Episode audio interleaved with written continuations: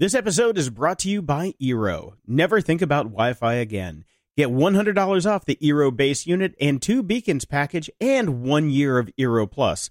Visit Eero.com slash GOG and at checkout enter code GOG.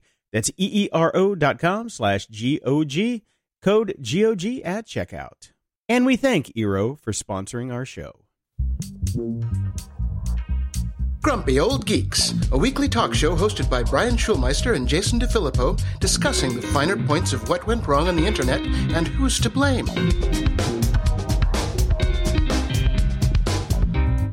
Welcome to Grumpy Old Geeks. I'm Jason DeFilippo. And I'm Brian Schulmeister. Are you grumpy today, Brian? Are we ready to grump out? I've got a little bit of follow up, and I'm a little Alrighty. grumpy. Uh, I, I'm just coming off of what we talked about uh, on the last episode about YouTube and how they were pulling anti-vax videos and, and things of that nature. Um, I got an email uh, from my kid's school this morning, so we'll see how much of the show we even get through, uh, because Okay. he is uh, showing some signs of pink eye. And uh, Oh, should, it, no. should it get worse, yeah, I will be called to go pick him up. I already scheduled a doctor's appointment. This is the second time he's had pink eye this year. In between that, he's also had a viral uh, ear infection and basically constantly snotting and gross. Uh, my point being, even if everybody, just the disease and the vectors for kids, especially when you put them in these tight social situations, things spread. They spread fast and they spread through the whole school. Like the, the kid that had, we got to notice that somebody had pink eye uh, two days ago, and he's not even in Lucas's class, but apparently, you know, they all play with the same toys. They they share all the germs, so that's what happens. It's Yeah, it's I mean, it's, it's great. He's in grade petri dish. Is exactly. What he is. It- it's a petri dish, and I- and I, understood intellectually why vaccinations were important before I had a kid, but now I so understand it so viscerally, and it's Mhm. so important and prevalent and and meaningful to me because you see how quickly all these things spread. And and you know it, it's one thing these are these are non lethal diseases. We have lethal diseases that we have vaccinations for that people are choosing not to take and sending their kids out into the world with it. I- now I understand I am living, pun intended, in ground central for this shit. Yeah. because here I, I'm in Santa Monica where there are a lot of incredibly rich, incredibly stupid people that have Yeah. decided to follow Jenny McCarthy. In fact, she probably, well, she probably lives in Malibu, but to be fair, Malibu and Santa Monica share a school district. So I'm, I'm Yeah. suffering anyways.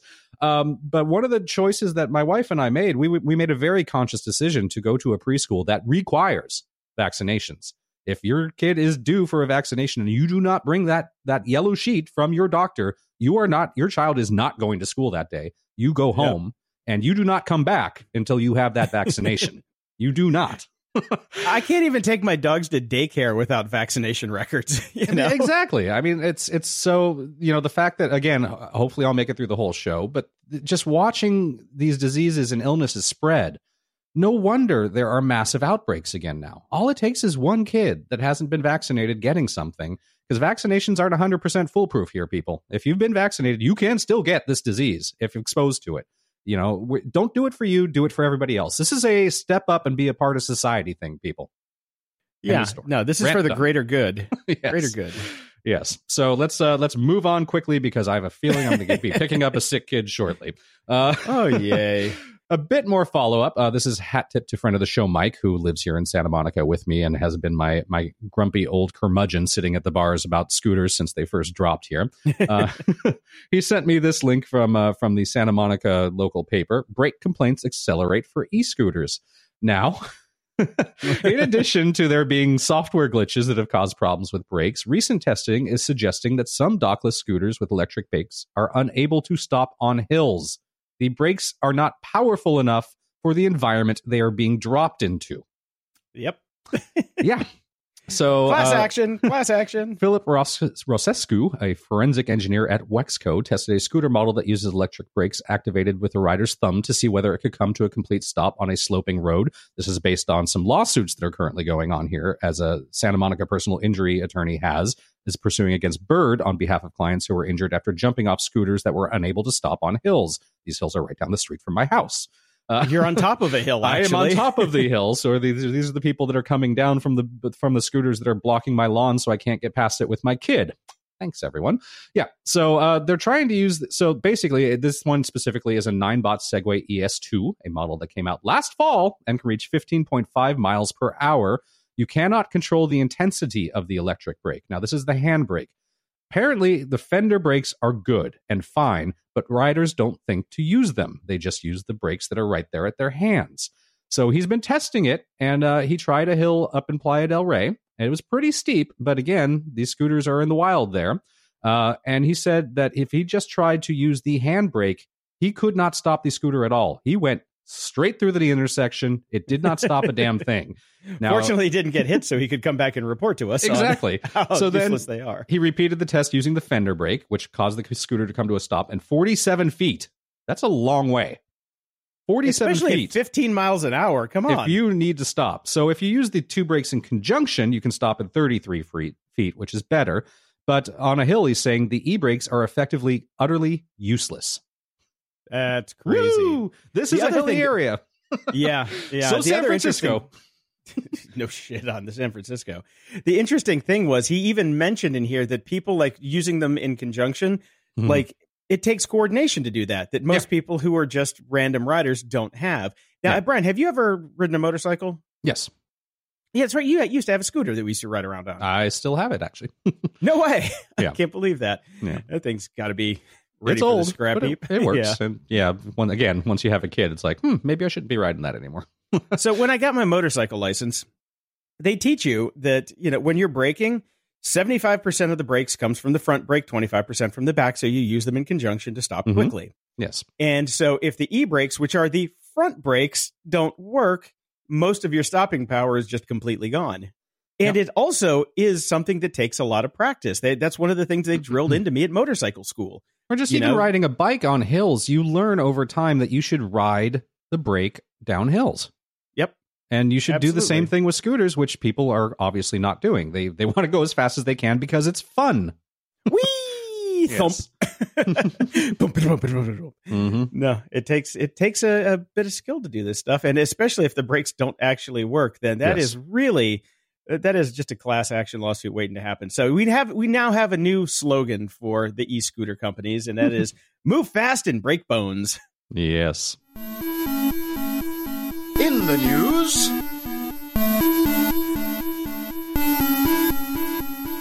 So we've been hearing since May 2018, when uh, when Facebook was coming out of the whole Cambridge Analytica scandal, that uh, we were going to be getting a clear history feature that would let users flush their browsing data from Facebook, much like you can erase it from your web browser. Yeah, sure, sure. Hasn't thing. shown up Yeah. yet.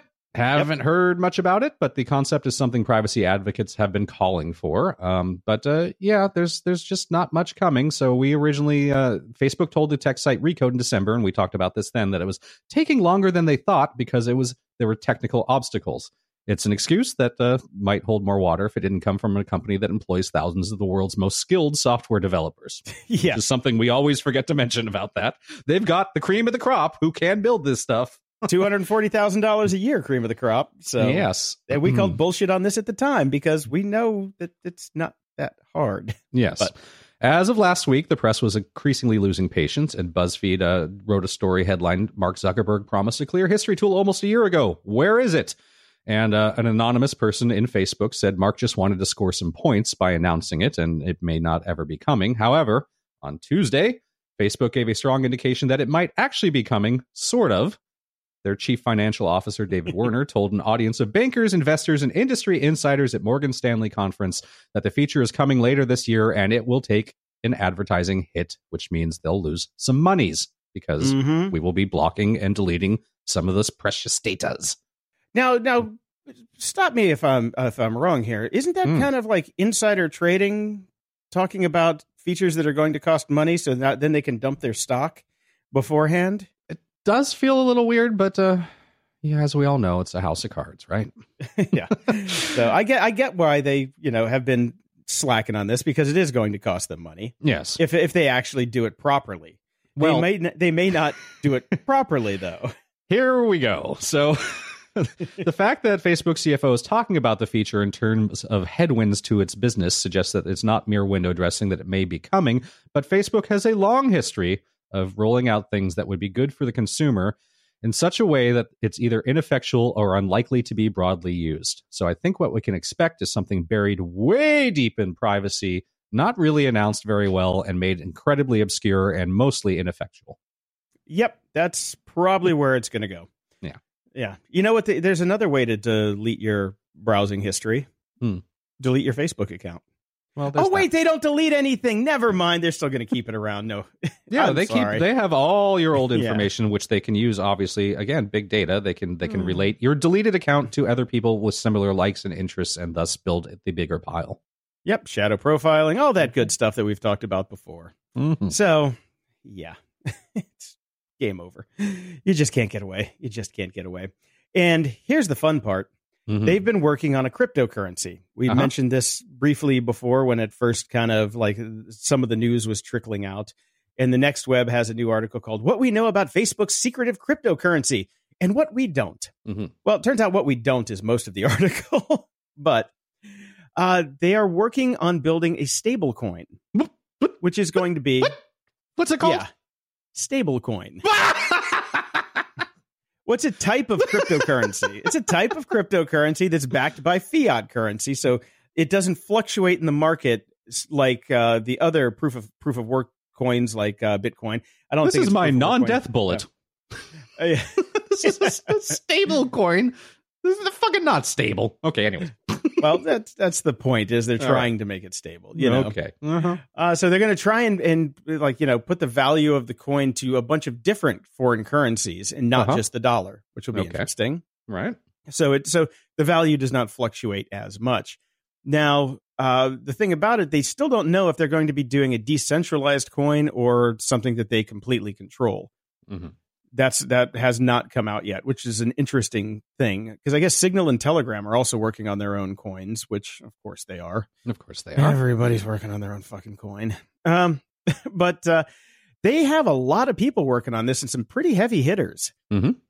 The whole cryptocurrency and blockchain thing is being led by David Marcus, who formerly headed up the Messenger division and also ran PayPal. So he's got also, some chops Captain there. Kirk's son, What? Dave, Dr. David Marcus, Captain Kirk's son from Wrath of Khan. okay, well, uh, I guess the Genesis device does work. Yeah. He's still he's still with us. and uh, they've also I got don't some know guys from- why I know that. I don't know why either. That popped front into my head, but there you that go. completely threw me for a loop. But at- hey, at least I still remember the Genesis device. Mhm. Uh, they got some guys from uh, Instagram over as well, since you know they're just now that the main guys are gone. yeah, they're just going to do that. They've got apparently 50 people working on this crypto and blockchain project. You know what they need? They need 50 people working on PR to convince anybody to give Facebook their credit cards. Oh, they need five. That's what they need. Five thousand PR people. Fifty is not nearly enough. And uh, what they've done is they've sequestered the team, and so they're in a different building with different keycard access, so they stay away from all the other Facebook employees. That should be good for morale. Oh yeah, I'm sure because morale is so high at Facebook right now. Yeah. Well, Facebook might find themselves in more trouble than they already are if they do try to roll that out and take over more of the uh, industry that's out there because the FTC is finally listening to our show. No, they're not. Uh, but they are starting something that we've been hoping for for a long time a new antitrust tax task force to look at big tech. So they're launching a new task force focused on the tech industry with a broad antitrust mission that will include re examining mergers that have already been approved by the government. Slow clap. I'm Yeah, very excited yeah. about this. FTC Chairman Jim Joe Simons wrote in a statement: "The role of technology in the economy and in our lives grows more important every day. Yes, it makes sense for us to closely examine technology markets to ensure consumers benefit from free and fair competition, of which now there is none. None. So Right. this is good." FTC official did not discuss specific companies that might be examined by the new force, but fair enough. It's early days. Get on it, people. yeah, and there's like 17 lawyers on the task force, which is Mhm. good. I mean, that's a start. Yeah. I mean, it's not as big as Facebook's cryptocurrency division, but Nope. it's a start. Yep. But it's nice that they're willing to go back and re-examine these mergers that have happened before. Yes, yes. Which know? will be interesting if they come up with like, okay, we got to break up Ma Bell all over again. That'd be nice. Yeah. Mhm. Yeah, seriously. It's like, okay, Instagram, bye bye. You're Yep. going off on your own now. bye bye, WhatsApp. See you, la- see you around. Oh, we'll see.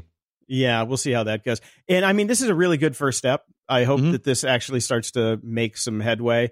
And I Yeah. really want them to go back and start looking at the cable giants because what really irks me is now you have these cable companies who not only own the means of distribution throughout their network, but they own half of the damn content producers. Look Yep. at like, you know, Universal and all that stuff that's going on. It's like that should not uh, be allowed to exist. Right. It it really shouldn't because because you're going to get yeah, you know what I'm you know what I mean. Mm-hmm. You know, you get premium placement on your network for your shows and then the other shows don't. It's it's it's just like You just look- neutrality. You look back at the AOL Time Warner merger for those of you old enough that remember that. It's the same thing over and over again. history keeps repeating. It Mhm. really does. And speaking of history repeating, Amazon is uh, going to stop expanding in Seattle. Okay. Now, the interesting thing about this is Amazon threw a hissy fit a while ago because they're they're making new buildings and they're leasing new buildings because they've got a lot of people that they need to get to work. So there was a tax on the books in Seattle called a head tax of approximately $500 per employee Mhm. with companies with annual revenue in the city of $20 million or more. Right. So Amazon would have had to pay about two, $22.5 million a year for its 45,000 employees. The Okay. tax was changed to be a 0.7% payroll tax in 2021 if it went through, and it did go through, and then everything. And then just recently, the whole thing was repealed. They they passed it. They actually got it through, and Mhm. then they they stepped back because Amazon was like, ah, yeah, we're just gonna we're start pulling out of the city. The, you remember the whole you Yep. know HQ two thing? Yeah. Well, now that uh, the tax has been repealed, Amazon has come out and said, "Yeah, we're still not going to do anything for you guys right now." You know, crazy just totally is- backstepping on what they said they were going to do for the city of Seattle. This is at the same time that stories are going around about how Amazon has paid zero dollars in income tax on its over billions of dollars of profits this year. This is these are horrible optics, and no one seems to care. No, they don't care. This is Yeah. this is incredible. Mhm. It's absolutely incredible, and they have no reason to care because everybody still shops with them because they have billions of dollars of income. so it's just you can't trust these guys. Period. Well, no, and uh, hopefully the, that FTC tax force goes after Amazon first. yeah, we'll see. I wouldn't mind that. They are researching into Amazon a little bit at the moment. Anyways, the FTC has brought its first case against fake paid reviews on Amazon. Now, obviously, this is helping Amazon to some degree, or is it? That is the question. yeah. But they announced on Tuesday evening that it brought its first case against using fake reviews to sell products online. Commission said it will settle with defendant Cure Encapsulations Inc., a New York City based company uh, who is accused of making false claims about a weight loss supplement, which obviously that's the main business model for weight loss supplements, and paying a third party website to post fake reviews on Amazon. Uh, in a press release, Andrew Smith, director of the FTC's Bureau of Consumer Protection, said when a company buys fake reviews to inflate its Amazon ratings, it hurts both shoppers and companies that play by the rules. Yes. Well, yeah, because that's why nobody plays by the rules anymore because Exactly. you can't you can't compete. you can't compete if you pay by the rules anymore. So this is a good again. I, I'm this is like up with the FTC week for me. Yeah, yeah, and hopefully the FTC is going to go after Amazon for their in-house brands because this is something I noticed too. Uh, recently, I've been going. We have Ralph's here in Southern California, Yes. which is owned by the Kroger company, like Yes. you know the big conglomeration. Mhm. And most of the brands that I find I myself buying nowadays are Kroger brands because they've done the same thing as like Amazon Basics. They're buying up, or actually, I don't even know if they're buying up. They probably have the same companies that make the more expensive brands co-pack the stuff for them and Yep. just rebrand it for themselves, Yep. like they Mhm. do at Costco. You know, because Yeah. God knows Costco whiskey is just amazing because it's Woodford's. if, you, want to get a good rye whiskey, go get uh, Costco's brand, and uh, just you're just drinking Woodford's. It's awesome. But the problem is they're undercutting all of these other brands. Yep. And I don't think this is sustainable because if everybody starts buying the Kroger brands, the other brands are going to go out of business and then they're not going to have their co-packers and then, you know, it's the companies are going to have to buy them and keep going. It's this whole thing about rebranding with your own internal brands and it, it's the same thing like I said with Comcast. They own the distribution and the product. Yep. And I think I mean, that we're- we're just to seeing- be broken up. We're just seeing this consolidation happening at just such an amazingly increased pace, and uh, Yeah. some, somebody's got to do something about it. Well, that's what the FTC's for. So hopefully they're going to get on it. I don't know how. I mean, it's amazing that they're making this much headway in this current administration, which it, I salute them for that. Yeah. You know, it's amazing. I wish the uh, the FCC would be as bold. Yeah, one hopes. Now, we've talked a bit in the past about how there is a replication crisis in sciences, um, where, you know, the whole concept of science is that we use the scientific method, we come up with a result, different people do the same studies, we see if the results can be replicated, and then if so, we have something that we consider to be a working theory. This is this is how we've proven it works. We've done multiple studies, this is what happens. But we found out that a lot of these were being bullshitted and people were lying and people were cheating Shocking. Hmm, hang on while I hang on while I do my power pose. I'm going to do my affirmations and power poses so I can get through this article. yeah. Yes. Well, DARPA wants to do something about this. The military basically wants to build a bullshit detector for social science studies using, well, machine learning, not a form of AI. They say what? perhaps a machine learning derived computer program, a form of AI. See how we're even twisting the wording there? Mm-hmm. Like we're massaging yep. AI into machine learned computer programs oh, it's just okay. But that ship has sailed and we've given up on that. So, anyways, they are working on something that could rapidly assess and predict the reliability of scientific findings. And that would be awesome. The project is called SCORE, the Systematized Confidence in Open Research and Evidence. Good work there. Okay. And it's a collaboration with the Center for Open Science in Virginia with a price tag that may top 7.6 million over 3 years. Now, I know that was written to make it sound as if that's a lot of money, but seven point six million dollars is not anymore. So, For DARPA, no. That's yes. That's this like is a drop in the bucket. I mean, that's your coffee budget for like a week. Yes. So, so not a big deal. So We'll see what happens here, but the question remains even if DARPA can build this tool, will people feel comfortable taking recommendations from it? That's a question many fields are grappling with as they introduce more AI into their methods. And I'd say, yes, I think people will be okay with it because we just are all being conditioned to it at this point. And if it works, it works. I don't care. I want things that work. That's that's I'm I'm practical that way.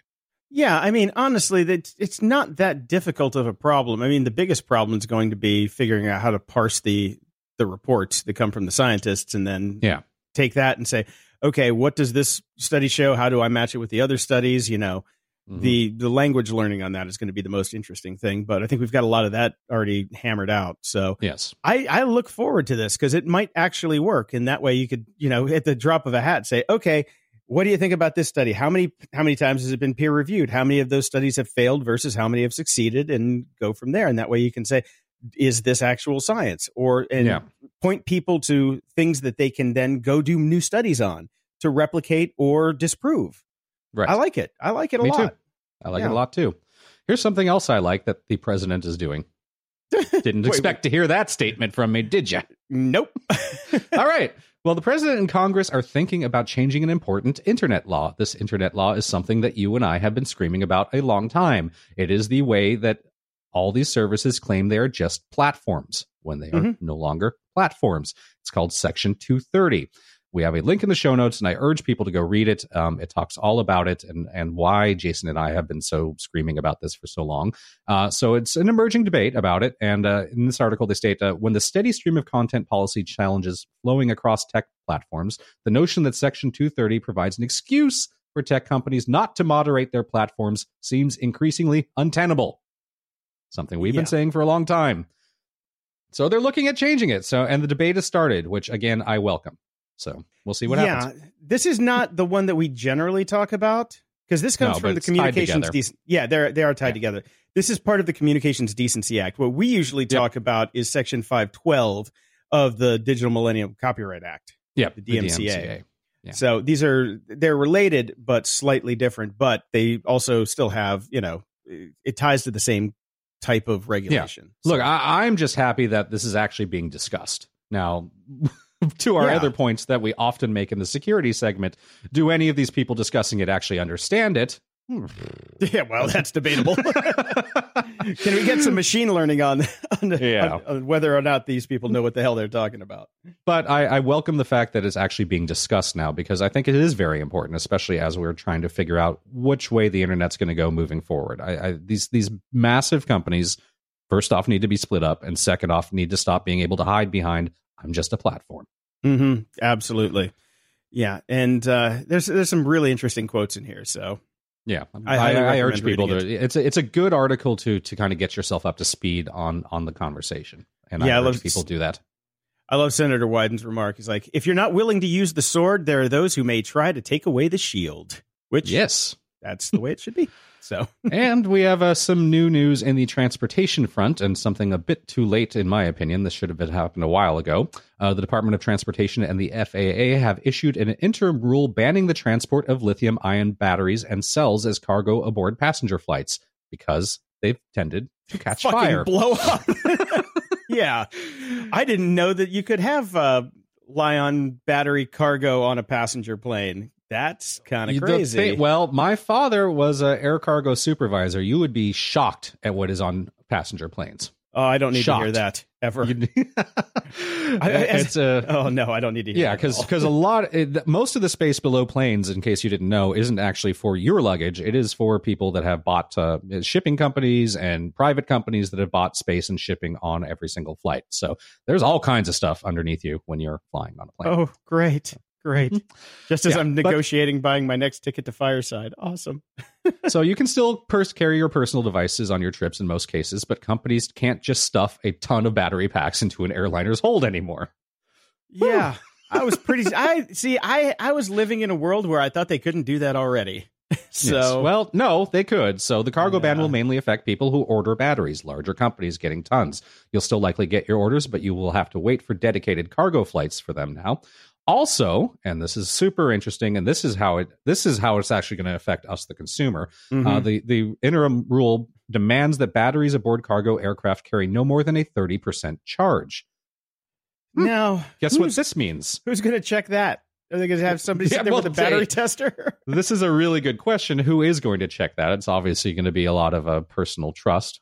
Hmm. which I'm sure people will follow. But the way that it's going to affect us in the future is right now, it, when you go out and buy something, it tends to be fully charged, Yep. which is convenient as F, right? Yeah. It, it's kind of awesome, but this could end that because now they can't have anything more than a 30% charge. So when you first buy something now, you're going to have to go home and top it up.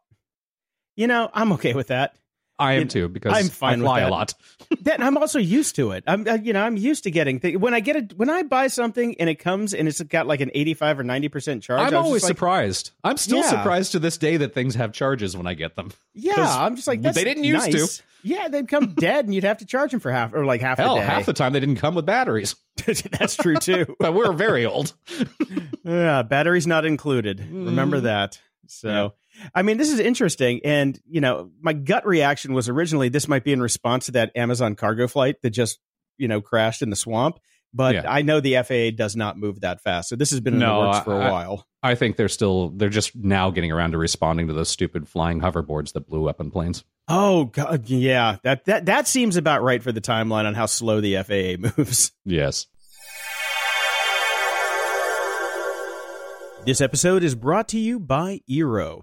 Eero is a home Wi Fi system like nothing you've seen. The single router model just doesn't work for our increasingly high bandwidth world. It's simple physics. Like light waves, Wi Fi waves don't go through walls very well. And imagine asking a light bulb in your living room to light your master bedroom. Yet so many people just get the crappy Wi Fi system from their ISP. Oh, I've been there. Oh, trust me, I've been there. It's not good. What you need is a distributed system. This is what offices have had for years at considerable work and expense. Current Wi Fi routers are really tough to manage and optimize. The Eero app lets you manage your network from the palm of your hand, so you'll know how many devices are connected at any given point, as well as the internet speed that you're getting from your service provider. You can also easily create and share a guest network, and you can turn off the Wi Fi for your kids if they stay up past their bedtime, which is pretty neat. Eero is protected with state of the art WPA2 encryption, and because it controls the hardware and the software for your entire network, it ensures that you're always secure.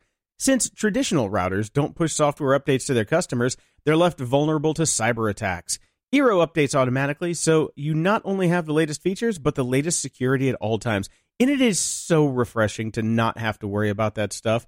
Remember having to do firmware on those crappy blue uh, other boxes that you used to have, you know, with the little antenna sticking up. You don't have to do that with Eero.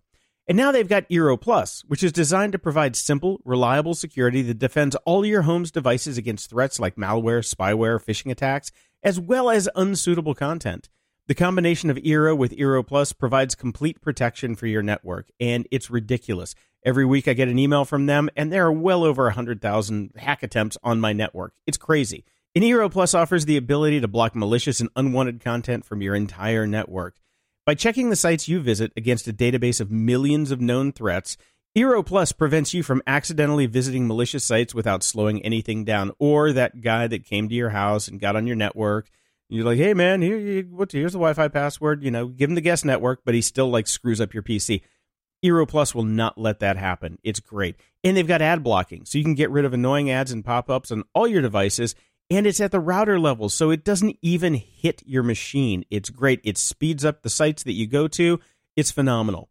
And with your Eero Plus subscription, you get a bunch of goodies like VPN protection from Encrypt.me, password management from our favorite, 1Password, and antivirus software from Malwarebytes. So never think about Wi-Fi again. Get $100 off the Eero base unit and two beacons package and one year of Eero Plus. Visit Eero.com slash GOG and at checkout, enter code GOG. That's E-E-R-O dot com slash G-O-G, and at checkout, enter code GOG. Security? Ha! We're back this week with Dave Bittner from the Cyberwire podcast. The Cyberwire is a free, community-driven cybersecurity news service based in the beautiful state of Maryland, who has a lot of followers, I've found. And Dave is also co host of the new Hacking Humans podcast, along with Joe Carrigan, where they take on social engineering. I did enjoy the latest episode, by the way. It was oh, very good. Thank you. Thank you very much. Good to be back. So, uh, shall we kick off with a little bit of follow up? As we do, yes. yes, I enjoy this one. Yeah. uh, so, uh, listeners may remember from last week when I was on, I had a funny feeling about uh, this gentleman who was calling appropriate attention to a bunch of folks who were doing inappropriate things on YouTube, calling out uh, videos Everyone on of YouTube young girls. yeah, yeah. So um, we got uh, a note from one of our listeners. This is uh, someone, Marcus McGee on Twitter. Thank you, sir. Mm-hmm uh, who said, Hey, Dave, you were right. People found a video of the YouTube whistleblower asking a girl on the side of the road to make a porno with him. Also had some other creepy stuff on his original YouTube account. Nailed it. now, yes, he doth the, protest too much. Uh, now, in the interest of being more fair than this guy probably deserves, um, this video of him asking a girl on the side of the road to make a porno with him is a bit of performance art. It's a clip within a larger video that he made about having his life go down the drain because he got involved with a cam girl or, or something like that. It's a and it's all pre-produced and it's all acted out. So also, I mean, to be fair, who among us have not rolled up on the side of a road to a girl and asked them to make a no, nobody else? Just yeah. well, never mind. Not, never mind. Anyway, I'm, I'm, gonna not say anything right now. Yeah, we'll I'll edit just that be out. Quiet. Yeah, don't don't worry, Brian. We'll edit that out. No, no problem. Uh, no one. yeah. So you um, think you know some people? I know. So thank you, Marcus, for sending that in. Um, I wouldn't have seen this follow up because honestly, I didn't want to see any more of that guy. So yeah, yeah, but we, we pretty don't. much called it. Pretty much called it. Yeah. yeah now the the follow up on the YouTube side of things is that YouTube has disabled comments on videos that they say, or I don't know how they, you know, look for this, but uh, videos AI. That, it probably is. But uh, video with um, young kids, they are automatically disabling comments. So, gee, where did that idea come from? Imagine that. Hmm. Yeah. Yeah. Well, I mean, speaking of things that one doesn't necessarily want to see anything more of, um, hat tip to friend of the show, Amber. I, am not sure who this is for. I don't know if it's for you, Dave, our own favorite furry, or for Jason with his unnatural love of his dogs. But there is a new Japanese service that has created stunningly frightening, super realistic replicas of your own pets' heads that you can wear around the office, go to the bar, take selfies with your own pets. i oh, started boy. saving. Did you look at this one already? I, I, did. I did look at this. Wow. I, I am know. so going to wear this on a walk with Bam Bam because talk about freaking out the neighbors. yeah. It's, These are frightening. Wow. They are a bit pricey. They they average out to almost three grand. So oh, uh, patreon.com slash GOG. Yeah. Oh man. We should do a Kickstarter for Jason to get one of these Which Oh, dog would you? man. You have to go with Bammers, I guess, right? Oh hell yeah! No, yeah, I want to. sorry, sorry, Dino, but Bam Bam is the way to go on this one. Uh, Mhm. This would be the the triple threat walking down with me, and, and oh, and I can wear my T-shirt that has a Rottweiler and a hoodie too. Mhm. So we, we'd have we'd, You'd we'd be it'd be Rottweilers all the way down. Yeah, yeah. This is something. It is both frightening and yet I can't seem to take my eyes away from it. So, It's so cool. I love it. I really love it. all right. Well, Okay. Yeah, A little bit more Patreon- follow- Thing. Yeah, yeah. Warm up those credit cards, people. I need me a Mhm. Bam Bam head. Yeah, if you've, if you've got money you want to throw away in the street, instead send it to send it to Jason. Yeah, Patreon.com slash GOG. Uh huh. Of course. Uh-huh. And uh, I've got a little follow up because Dave Bittner, you posted a link to a video called Star Wars Always, which has been making the rounds. Yeah. And this turns out to be edited by Topher Grace. And he took all Yep. 10 Star Wars movies and put them into one five minute trailer. And I got to say, it was epic. Yeah. It was epically good. It managed to make the six really shitty ones decent. yeah. Yeah, go figure. It really did. Better Yeah. world building than they did on their own. Yes. Uh, Yeah. yeah. I have Take to say, that, Lucas. yeah, it pushed my buttons. Um, and then also along with that, this week was when all the information started coming out about the new Star Wars land at Disneyland and Disney World. Looks like some reporters got some behind the scenes tours of that. So I'm very excited. I am too. My fear though is how many years is it going to be before you're going to be able to go there and actually get on the rides? because Six months. Many, Six many. months. No. but but you know what? People are. I think it's going to be helpful that they're building two of them. Yes. Um, but uh, Splitting the traffic. right, but there's still a three-hour wait on that Pandora ride down at Disney World, and nobody cares about Pandora. Oh, And- true. True. right? Well, I that. think Nobody really the- does care about Pandora. No, they the don't. somewhat the somewhat smart thing that they seem to have done having you know I, i'm a long time disney guy i grew up down the street my mom still lives a few blocks away from it i was a local i had annual passes I- i'm a disney freak as it were Yeah. Uh, the one the smart thing that they're doing with this land is it's actually there's only as far as i can tell two rides it's Right. mostly immersive walk around fun cool stuff everywhere it's more just kind of dropping into the world than uh, i mean obviously you're going to want to go on the rides and there's going to be gazillions of hours of waiting for them but there's going to be a lot to do just walking around and and i think that's very smart of them to do that yes. Well, the, th- I- thing I is, agree. it's like you're going to go to Disney and take one ride for the day. You're going to be in line the entire time for one ride. So, well, there are the I- fast pass options using the apps and all that sort of thing. So I don't think it's going to be quite as horrific as we all imagine it will be. Certainly, it will be for the first few weeks. But uh, Yeah. Oh, my son but- is coming up on just being old enough to go to Disney for around the first time, anyways, and the timing will be nice. And I will say goodbye, mommy, goodbye, kid. Daddy's going to Star Wars Land.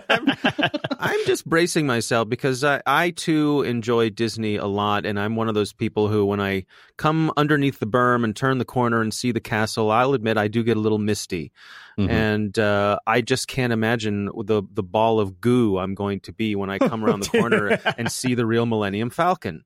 I can't believe the ball of goo everyone in that land will be when they see you wearing your pet's face.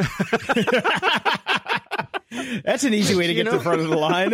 Yeah, I'll let this guy But you go. know what? I mean, if you're going to wear it, that's a place where no one's going to look twice at you, right? I actually believe that they won't. Uh, I'm sure that the rules will not allow you in with that mask on. But uh, Hmm. go for right, it. time to start planning a caper.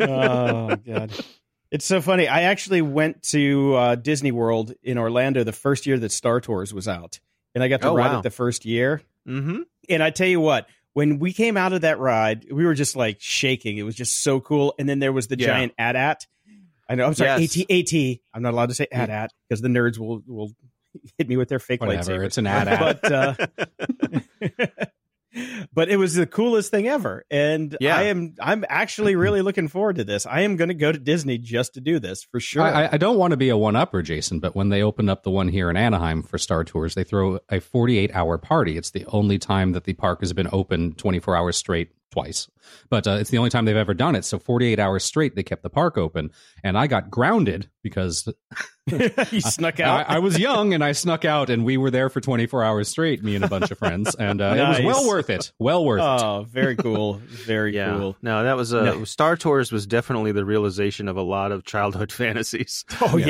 yeah. yeah, yeah. I think Yeah, uh, so- between me and my dad, we wrote it. Uh, we went back, I think, four times and did the whole thing because it was just so cool, so Mhm. cool. And it- like we'd go to Epcot, make our tour, come back, do it again, go to the Raiders of the Lost Ark thing, then go Right. back. And I mean, because we we had passes to all the different parks, and we spent like five days going between Universal and Disney, and we hit everything multiple times. That was the greatest road trip in the history of the world, as far as I'm concerned. Well, So- and by all accounts, this new Millennium Falcon ride is, you know, Star Tours taken to eleven. So Yep. Can't uh, wait. can't wait, can't wait. All right, so we All right. talk about crappy things now. yeah, shall, we, shall we actually talk that- about what this segment's now, about? now that we're happy and excited, let's uh, let's let's depress everybody. What do we got this week?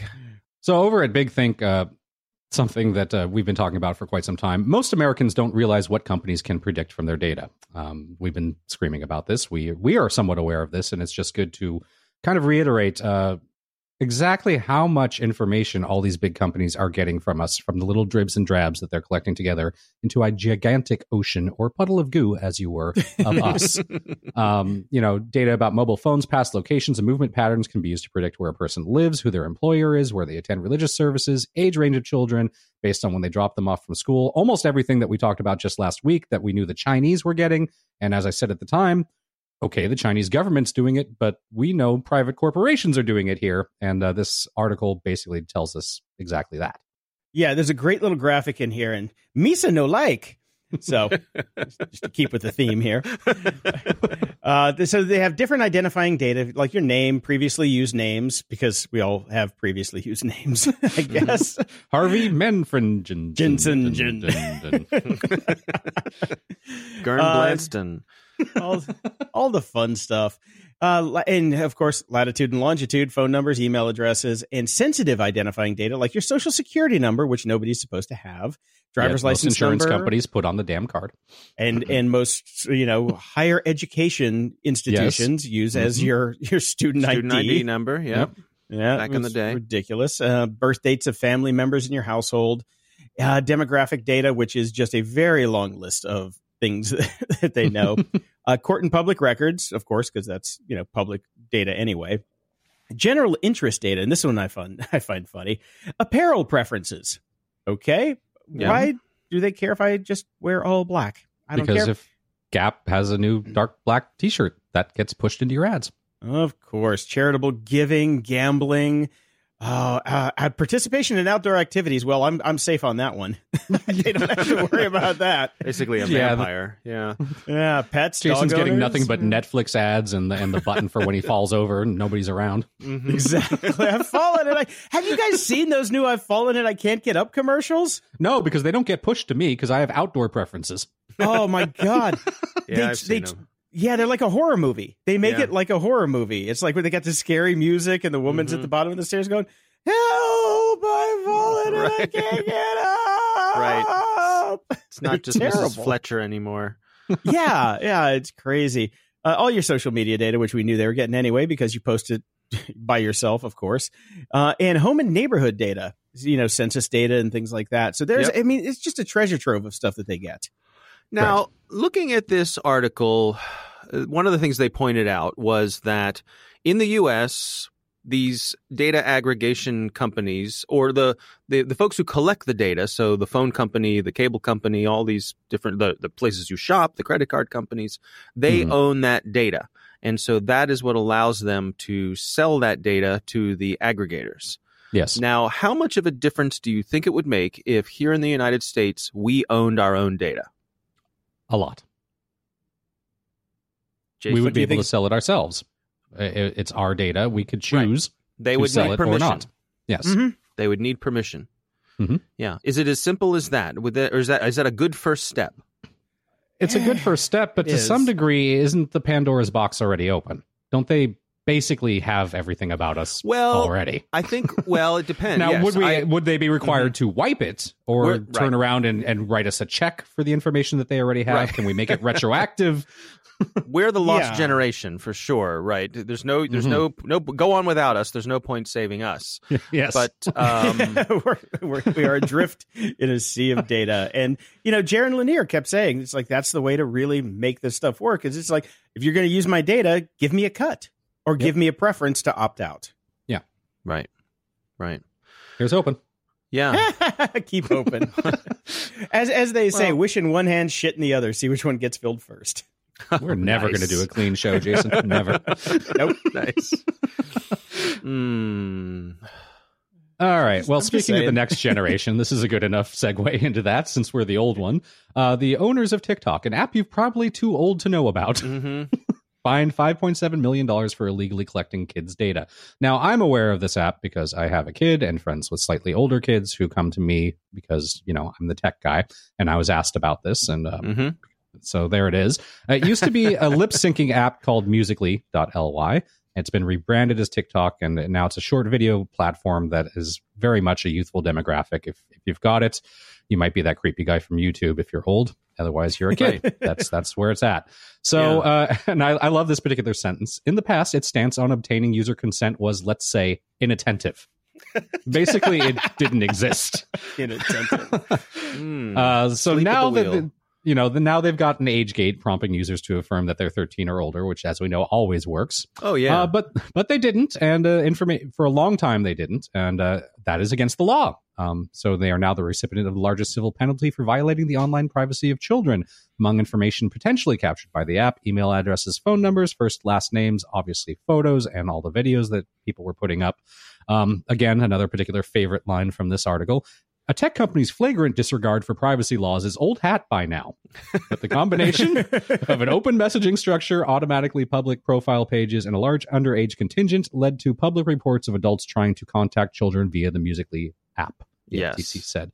Now, again, it's almost sad, and I, I do wonder: have we just reached saturation point where we don't even notice anymore? But mm-hmm. again, the Surrender. tech companies' flagrant disregard for privacy laws is old hat by now.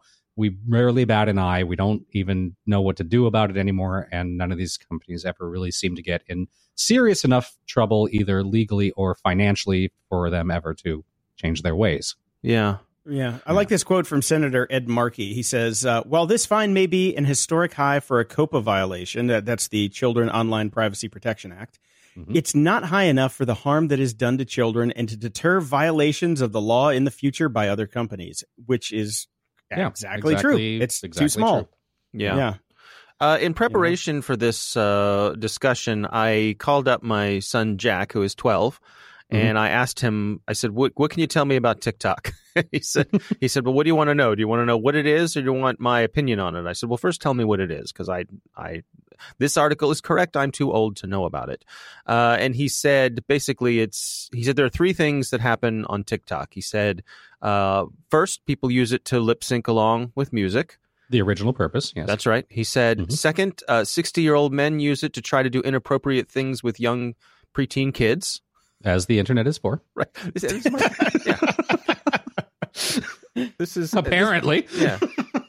This is Wait, coming from a 12 year old, Right. That's what was disturbing to me. well, Was at how, least they're. I don't know if that's disturbing though. I I, I kind of like actually- the fact that they're cognizant of it. Well, Well, that's encouraging. yeah. He knows what's know. going on. What what uh, what sent me back though is how just how casual he was about it. Like, yeah, you know, I mean, as you like do. like they like Yeah. they do. Yeah. right, exactly. This is a data. This is like uh, you know avoiding stepping in dog poop on your way to school in the morning. Just there's Right. there are old men all over the internet trying to. Oh yeah, well of course, Dad. I mean, come on, you just watch where you're stepping. Don't be silly.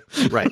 And the other thing he said was um, people doing what he described as just awkward things, awkward things trying to be funny but weren't To get very funny. Memes or viral or Right. attention. Yeah. right. He said that. It's a uh, vine all over again. hmm Yeah. He said no one at his school uses it, which is exactly what he wants me to think. Yes. But uh, that is that is misinformation. right, right. He Fake said, news, fake news. he said no one. well, at I'm his not on it. Nobody uses at my it. school's Right. on it, Dad. Don't Right. bother getting on it. Yeah. But let me tell you every exact thing about what this app does and how Right. it's being used. yes, yes, and I I believe him because he he's because he's a good boy. so, uh, so that's my take on TikTok. Right. see. so do you have it installed now? Have you taken a look? No, I'm not. I'm not. I'm not a good enough parent to do something like that. Wow. Okay. I I am over parenting apparently. I mean, and Dave's a come on. professional singer. He would never lip sync. That's That's right. true. Ugh, That's true. Don't get me started. Do you want to sing us into the next article, no, the- I'm just gonna say Creeping on you on TikTok because I'm 60. the Macy's Thanksgiving Day Parade used to involve Broadway singers singing songs live, and now they all lip sync and uh, get off my lawn. Ladies and gentlemen, he's officially a grumpy old geek. yeah, there you go. Yes, It he took a while, but we moment. brought him to the dark side. Well, You know, I but think I think it really went to went to pot when uh, we got Rick rolled at the Macy's Oh, yeah. Thanksgiving Day Parade, and he lip synced his own song. That was not cool. Yes. they- yeah, yeah. Yeah. If you're gonna if you're gonna Rick roll us, at least do it do it live, man. Do it real. Anyway, speaking of creepy things, uh, this was an article that came by. Uh, it's from a blog called One Foot Tsunami, which is just I don't know. It's your never- source for crucial emoji news. It is. Uh, I, I, I I think I got linked to this from uh, Daring Fireball, John Gruber's uh, Mac News uh, site. But um, what this is about is a company called Cooler Screens, which is testing out at evidently at Walgreens around the country. Ah, I saw this And- on the news. Yeah. Yeah, so rather than the transparent glass door in the cooler section of your grocery store, because retailers cannot resist putting advertising on every flat surface possible, they're replacing those doors with video monitors.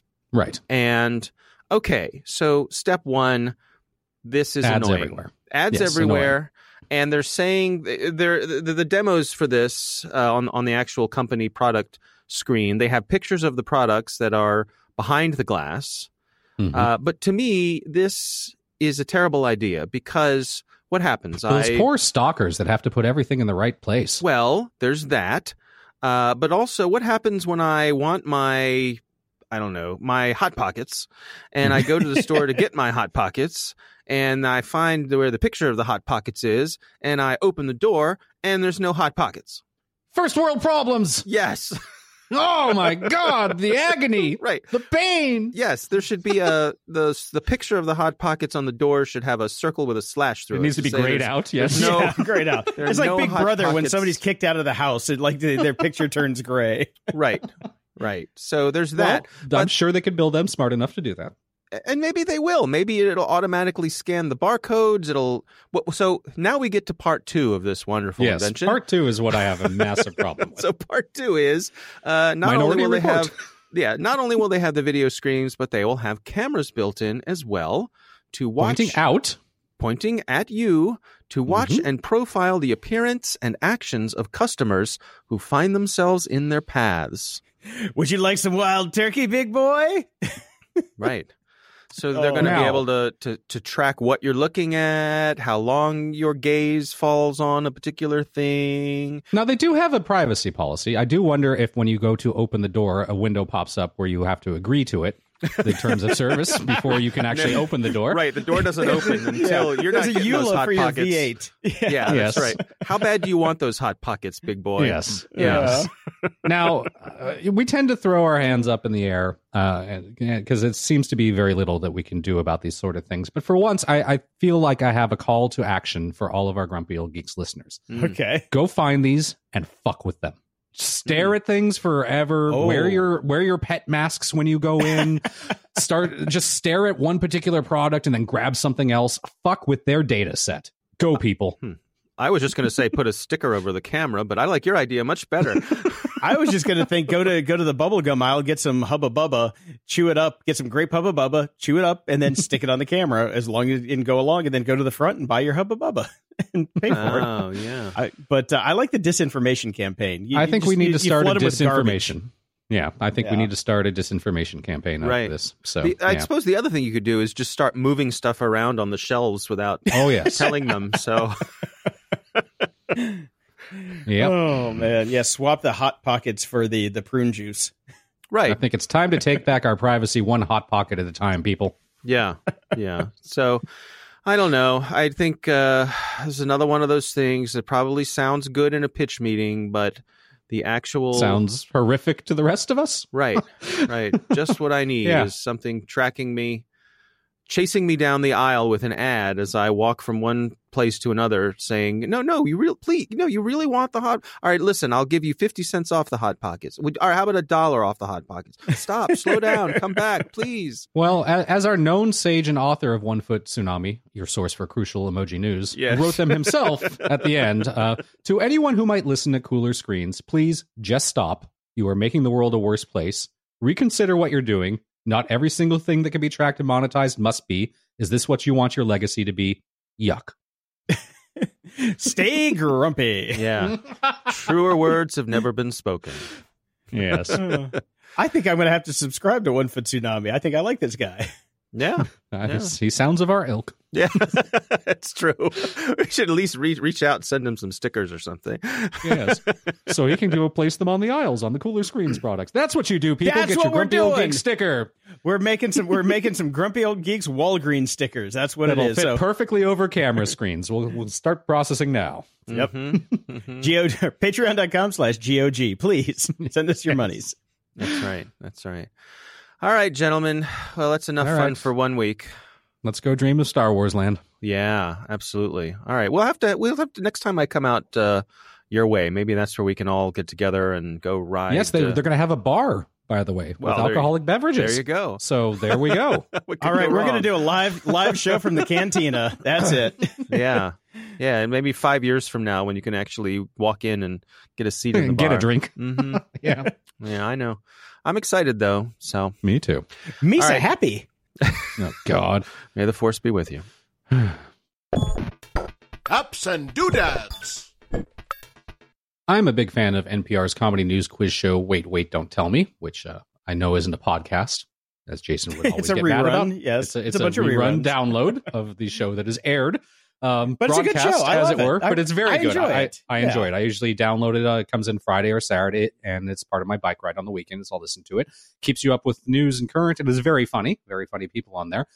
Uh, they have actually released an app for Alexa or Google Play, which is very cool. Like I've basically just been using my Alexas as radio players or music streamers or whatever you want to say it is. But uh, this is the first thing that I've actually found that I found to be quite innovative and, and well done.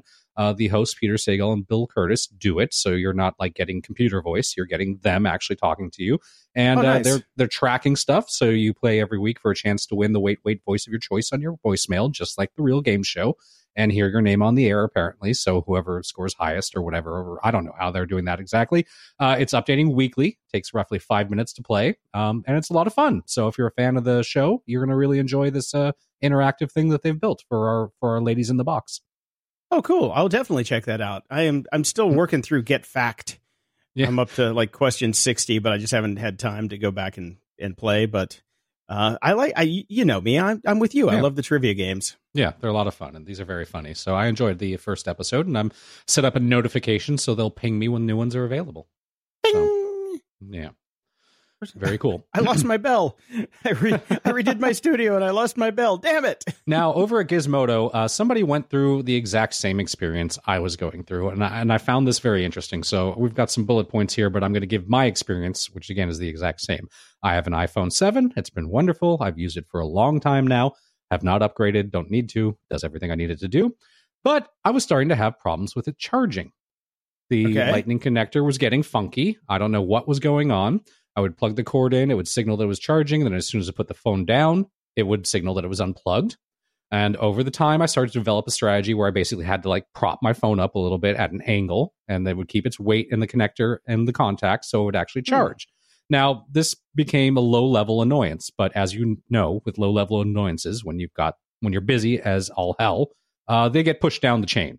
Like I was like, I got to look into this. I got to see what's going on. I got to get to the Apple Store or something. I'm not buying a new phone because they're crazy expensive. And so it was just annoying. And then it got to the point where like I would charge it in overnight and I would wake up and find out that it hadn't charged at all. And my phone was like at 10%, which is a pain in the butt. So then I ran across this article. And this guy went through the exact same thing. And uh, apparently he woke up one morning a little bit hungover and uh, kind of looked into the thing and just saw some colors in there. And then he grabbed what was at hand, nail, not recommended to use a metal nail, but shoved a metal nail in there and just started scraping out lint. Lots and lots and lots of pocket lint. Yep. And I can't believe you didn't know problem. this. I I did not can't know this. I have this. never dealt with this before. The last four months have been an Oh. ongoing nightmare of charging, and uh, so I did not grab a uh, a nail. I went and grabbed a skewer for a wooden skewer for kebabs, and uh, shoved that thing in there and just started pulling out lint after piece of lint after piece of lint. Shook it around a little bit, got the air can, blew that in there. More stuff came out, and now charges perfectly. Yeah, dude, this has been around since the 3GS. I can't Well, believe you didn't never to look for happened to me before. lint. It's never happened to me before. I didn't know what was going Oh. on. So thank God for algorithms that push Gizmodo's articles in my Facebook feed. all the time. that is so funny. Yeah, So, yes, 3GS, don't use I've metal. Look for that. Uh, don't use metal. Use something wood or like a plastic toothpick, or better yet, and I do like this line. Um, this is a good time to advise all of you that if you're suddenly motivated to Marie Kondo your iPhone Lightning port, just take it to an Apple Care location where there is reported they have a special brush designed specifically to clean out Lightning ports. Apple, you could sell that brush. I would probably buy one. Just get a fucking toothpick, man. Well, that's, That's what I all you. I need is a skewer. toothpick. So, Yeah. it's perfect. Everything works great now. That's all you need. I can't believe you're on iPhone 7 and now the 10 is out and you didn't know this. This came out with the 3GS. Never This happened the- to me before. How am I Oh. supposed to know if it's never happened to me before? Okay, okay. I think I mentioned it on the show, but you don't listen to my segments on the show, so No, I don't. no, you What don't. were you saying? So yeah, exactly, and you're not going to listen to this one either. I have found a new photo app that I am absolutely in love with. I've been using exactly. See, there he goes. There he goes. I've been using Lightroom since version one, and I think I'm on version six now. And the problem with Lightroom is it is dog slow, dog slow. So I recently edited an interview for Kevin Rose's show for an upcoming podcast that he has with Trey Ratcliff, and he was uh, talking about this product called Luminar Three Mhm. and I went and got it. And if you have photos, and Brian, this this really pertains to you too, so don't fall asleep again. If you have thousands and thousands of photos that you need to organize, I do. this is by far the fastest app I've ever seen.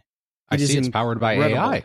It's got. I was good. Well, you you just stepped on my joke there, but uh, as far as speed goes, I put in ten thousand photos into this thing, and these are. I'm not talking like little photos like from the iPhone. I'm talking about 45 meg TIFFs. I'm talking about 35 meg RAWs.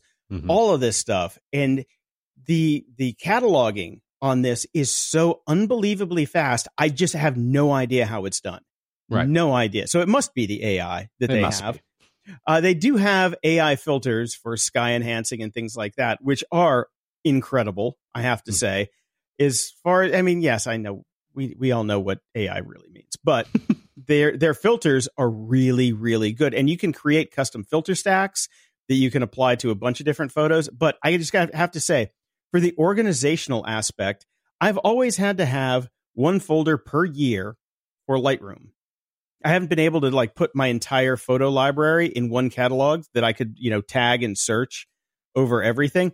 With this thing, I can. It's under a hundred bucks. It's super cheap, and they've got a sixty day money back guarantee. It's sixty nine dollars. You know, Mhm. so well under a hundred dollars. And I just cannot believe how goddamn good this thing is. It really just blows my mind. So I am I'm thankfully going to hopefully be stepping away from Lightroom soon All right. because Lightroom 6 is still a turd. I mean, it does what it needs to do, but it is still a turd. So I just uh, that's that's my, you know, that really is my software recommendation of the week for for photo stuff. I could not believe it. I'm and I'm actually going to end up setting up a SmugMug account because I did some research and because people were asking me after the previous shows when I was talking about the photo stuff. Yeah. I went back and I re-looked at SmugMug and I mean, they used to have the worst design of anybody in the history of photo catalogs. they fixed they fixed it pretty much, but it's still it's not cheap. It's going to cost like 180 bucks a year, but right. I really like how they have it set up and I can sell prints if somebody wants to buy a print of mine, you know, after I mean, I've got close to 100,000 photos that I can just dump up there and some people can, you know, pick up a print or two if they want. It's really cool. And finally, my last recommendation for abs and doodads is Feedly. Hmm. I Hmm. have fallen back in love with Feedly. Before, they were just kind of a tie in for my RSS feeds and my Reeder 3 account. Well, once I got the new iPad Pro 12 inch, I found out that Reeder 3 has not been updated in a very long time. And it sucks on the new iPads. So I had to go back and I'm like, okay, what am I going to do? Well, so all my feeds are at Feedly. So why not just go check out their app and see if it's any good? Turns out it's amazing. it is really well done. It's really easy to be able to go through the thousands of headlines that we have to go through every week for this episode and uh, the other episodes. And with the pencil, it makes it really easy to scroll. I just sit back and I'm like, no, no, no. Oh, that looks interesting. Let me let me look at that one. Then I save it to Pinboard and bring it into our show notes. It's great. So I highly recommend Feedly for the new iPad Pro 12 inch if you've got one of those. It's uh it's a it's a great little app and I can't recommend it more. Excellent. And uh, since the mantle of parental stuff on the internet has fallen onto my shoulders for obvious reasons, and uh, I got a couple tweets about this particular uh, thing that's going on the the viral Momo challenge that's out there, which is uh, supposedly popping up on YouTube, and it's it's telling kids to hurt themselves and commit suicide. That is a fake, everyone. It is a fake. It does not exist. There are no videos out there. This has been kicking around for a while. It's just come back again. And uh, I saw a really interesting article that I urge all parents to read, especially if they're not particularly internet savvy. It's over at Wired um, How Not to Fall for Viral Scares, and the little plug for it. The disconnect between how the olds, that would be us, and their children use the internet leads to parental anxiety, and in this case, of this week's resurfacing of the viral fake Momo challenge, panic and misinformation. Arm yourself with some information, parents. Please go read this article. Link in the show notes. Brick a brick. ran across this at travelandleisure.com and I found this a little bit interesting. I know we're not supposed to be bagging on millennials, but uh, how much money would change your life, Jason? According to a survey from OnePoll and Self Lender, the average American considers about $20,000 the amount of money that they would need to turn their life around in 2019. Um, Up. Now, I know that you and I are at slightly different ends of the spectrum, but I would actually, a life changing amount of money would need to be considerably more for me. Um, I I, I. I'm a hundred thousand dollars in debt. Of course, I need a little Right. bit more than that. uh, I would need a little bit more for life changing for other reasons. I for me to like for my life to drastically change, I'd need to like have enough to pay off the mortgages and and all things of that nature. But uh, what I found interesting is that I just the- want to get to zero. You're talking about paying off your your extra homes and all this. Yes, yes, Look, I I, want to get to zero. So you give me like I said, I, I realize that we're at slightly different e- edges of the scale here, but uh, we're not Yeah. quite the millennials yet. So this is interesting. For the average millennial, those now aged between 19 and 39, they say they would only need to be given $5,000 for them to consider that amount of money life changing. because that that's going to get them to the Fyre Festival next year. Speaking of that, yeah, so, so not dwell on that too much. But the Fyre Festival uh, in LA, we had a recent event called uh, what do they call it again? The LA Beer and World Barbecue Festival, which is being called the Fyre Festival of Barbecues. now, I've never been a big fan of beer festivals or barbecue or food festivals of that nature because it's always felt overpriced, uh, overpopulated. You have to wait in lines for small amounts of food. It's Oh, beer. It's just I'd never rather been to- go. oh, you've never been to Taste of Chicago, my friend. Yeah, well, that, that's probably a very well run one. Most of them aren't. Uh, this one in particular went spectacularly bad. It was held at the Mandarin Plaza here in Chinatown in Los Angeles. Uh, it was an unmitigated disaster with a severely delayed start, hours long lines, not enough staff, and heavy overcrowding. Um, the events based app called Fever, uh, the company behind it, is in full damage control mode. Uh, didn't appear that they intended to defraud anyone, as with Fyre. They simply got overmatched and oversold things because of greed. Um, they're in the process of offering refunds as of today. The plan uh, was to give attendees who paid $32 per person one drink ticket and three food tickets to try out a variety of worldwide barbecue styles. VIP people were, of course, able to pay for more and get more access. Uh, according to various posts on the event's Facebook page, including plenty of video and photo evidence, three deep lines drew around the block for hours before people were even let inside. So you oversold by a lot. Uh, some reports say that there are only one or two or three small bars to handle full capacity crowds, and the lines for just one vendor took over an hour, with the whole event only spanning four hours total. What? oh God. Yeah. So there you go. So I have a bit of a mini rant here. And uh, look, people, doing shit is hard. Anything. Putting together these festivals, they're hard. They require work. They require funding. They require planning. Lots and lots of it. And you have to step away from your profits and keep in mind the ability and the user experience.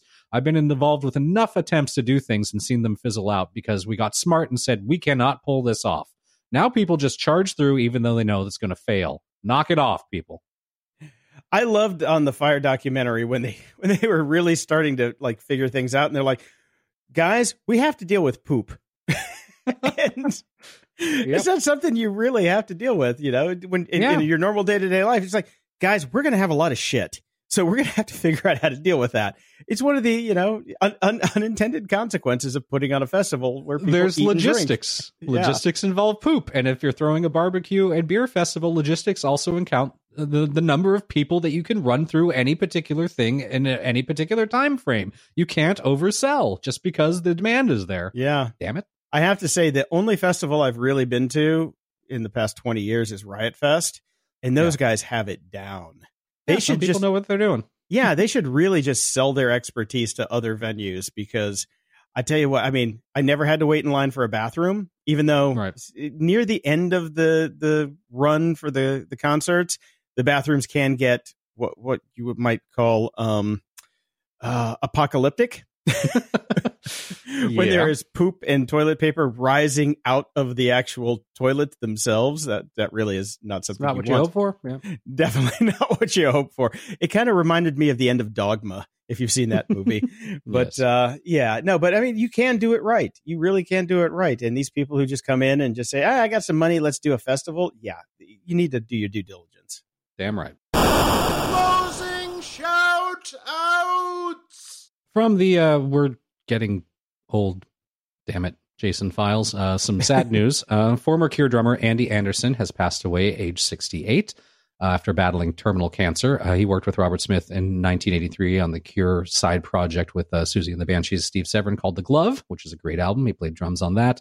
Uh, he also played on Speak My Language and The Love Cats, which became the Cure's first mm. top 10 hit in the UK and he worked on the album The Top and appeared on the live album concert as well. Uh, after leaving The Cure, he went on to play with people like Iggy Pop, Glenn Matlock, Edwyn Collins, Peter Gabriel, and Isaac Hayes. He was a very talented drummer, uh, so that is sad news to hear. And uh, we have indeed. some even crazier, uh, weird breaking news as of right now, which I just saw. Luke Perry from Beverly Hills 90210 is sedated in hospital after suffering a massive stroke at his LA home. Um, yeah, so he's in a medically induced coma right now, which is sad news to hear as well. Um, you know, he's he's only 52. Yeah, well, he is only 52, not was. He still is. still is he 52. Is, like, didn't I say he is only 52? I thought you said was. I'm like, check oh no. Can somebody come here and fact check this? Uh, the sad thing is, he's the only person that has not signed on to the reboot. Mm-hmm.